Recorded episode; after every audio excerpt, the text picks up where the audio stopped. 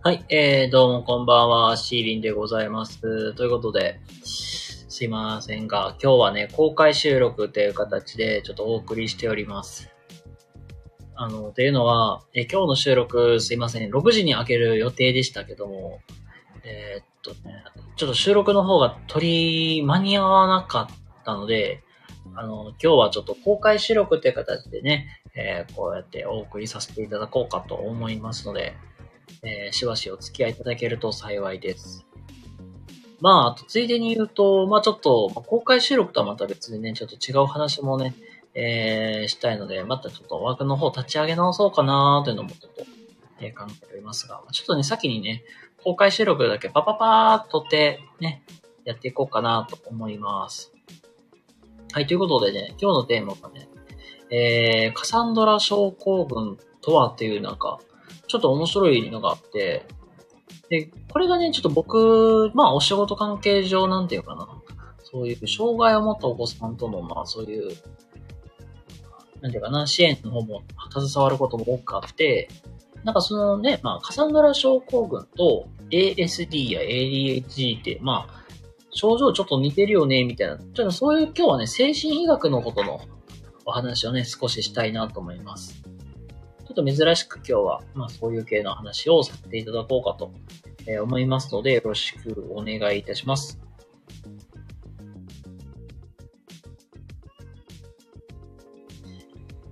はい、ということで、えっ、と、公開収録ね、やっていきたいなと思います。ということで、えー皆様どうもこんばんは、シーリンでございます。ということで、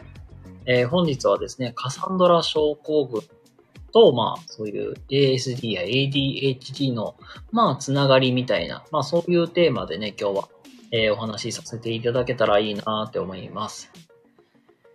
で、あまり、まあ、この精神医学について話ってあんまりしないんですけども、まあ、今日のこのお話ししようと思ったきっかけって、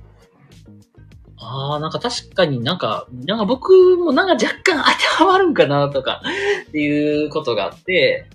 まあそのカサンドラ症候群とは何ぞやっていう、まあそこからね、話していかなきゃいけなかったりとか、ASD って何とか ADHD って何みたいな。まあね、あんまり聞き慣れない言葉の方が多いので、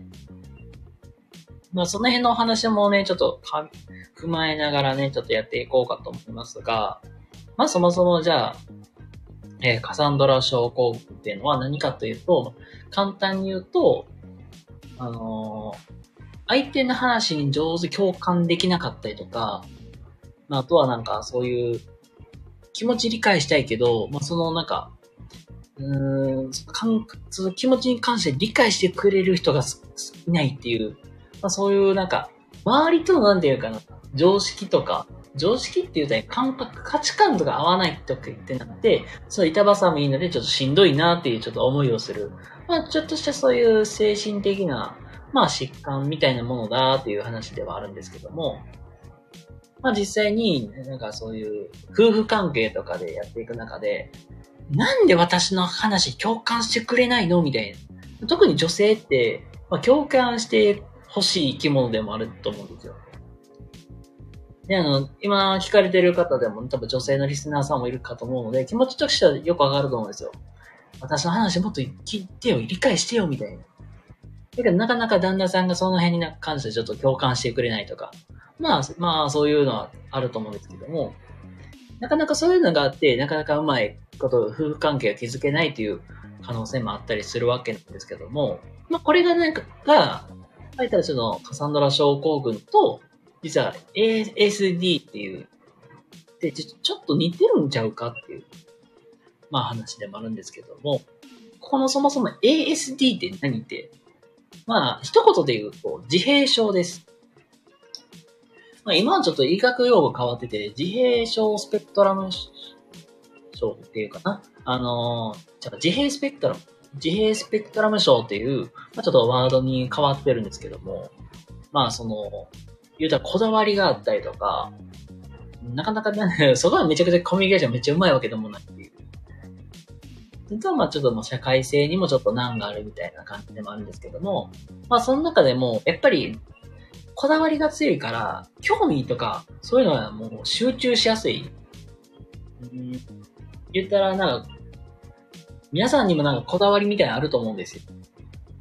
例えば、朝のルーティンでこれをは絶対にやらないと欠かせないみたいなとか、やったりとか、あと、ここのなんで、棚のズレがすっごい気になるから、ここ直したいみたいな。なんかそういうちょっとしたこだわりみたいなのあったりとか、でそれがあって、興味がすっギュッて絞られたりとか、っていう、まあそういうね、なんか、うん、特性を持ったりするんですけども、まあ本当に、なんていうか、まあ、そこで言ったら、やっぱり興味とか関心って本当に限られちゃうから、ASD って。まあその特性と、なんていうかな、あの、カサンドラ症候群で共感してくれないのが、そこもね、ちょっと似てたりする部分でもあったりするんですけども。で、あとは、なんていうかな、その ADHD とかって言ったら、本当に興味がヒュヒュヒュいろんなとこ行ったりとか、注意が散乱、散漫になったりとか、あと、まあ、たら不注意が多かったりとか、もう衝動的に動いちゃうとか、まあそういう、まあ特性を持ってたりするんで、まあどうしてもなんだろう、本当に共感しにくかったりとか、やっぱりなんかちょっと価値観とかでそういうのずれてるから、うん、なかなか理解しにく、しに、しがたい部分も出てきたりするわけではあるんです。で、まあ本当にそのカサンドラ症候群自体は、あの、医学的になんかそういう、そう認定されてるってわけではないんですけども、まあ実際にそういうので悩まれてる方とかも、実際おられるっていうで、まあ、自分もなんだろうな うまあ、皆さんもね、一人一人独特の世界観持ってたりすると思って、これが好きとか、あれが好きみたいな。まあ、いろんな世界観があって、やっぱり、なかなかちょっと理解しにくい部分もあったりするだろうし、あと、なんていうの理解しにくい部分もあったりとか、共感してもらいにくいとか。で、それを同じように味わえる仲間っていうのも少なかったりすると思うんですね、本当に。で、まあ、実際にね、まあそういう人もいるんだよっていうので、今日はちょっと、お話をさせていただきました。なんか、なんかちょっと言葉にまとめると難しいんですけども、実際に、まあ僕もそういろんなお子さんと触れ合ってきてるからこそ、なんだろう、ああ、まあ、こういう子もいるよね、みたいな感じで、心広く許せてはいるけど、まあ、実際のところって、なかなか、え、なんでこうするの？って理解するまでに多分すごい時間がかかったりすると思うんですよ。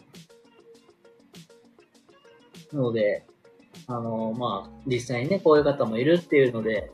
心広くね、あの、受け入れてあげられたらいいなって思います。はい。ということで、今日はね、カサンドラ症候群とは何かっていうみたいな、そんなお話をちょっと簡単ですけども、お話しさせていただきました。はい。ということで、えー、っと、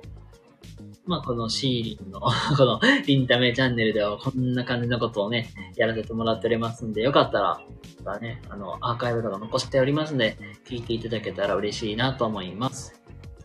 はい、ということでね、あの、一旦ね、公開収録はね、ここで終わろうかと思います。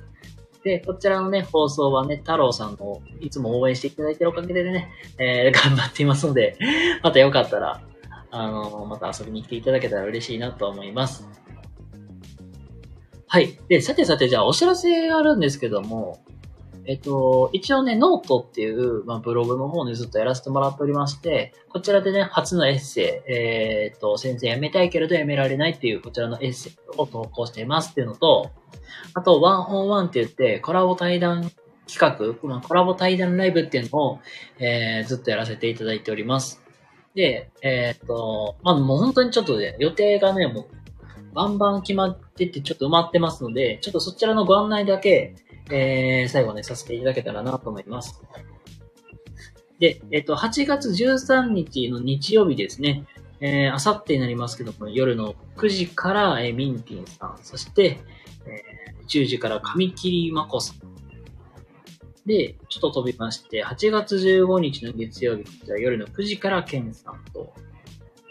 で、20日、こちら日曜日ですね。夜の9時から語りやしんさん。そして8月22日のこちら夜の9時から、えー、サイさんとのコラボ対談企画、ワンオンワンっていうのを、えー、やらせていただく形になっております。で、もしね、お時間合う方とかいましたらね、遊びに来ていただけたら嬉しいなと思います。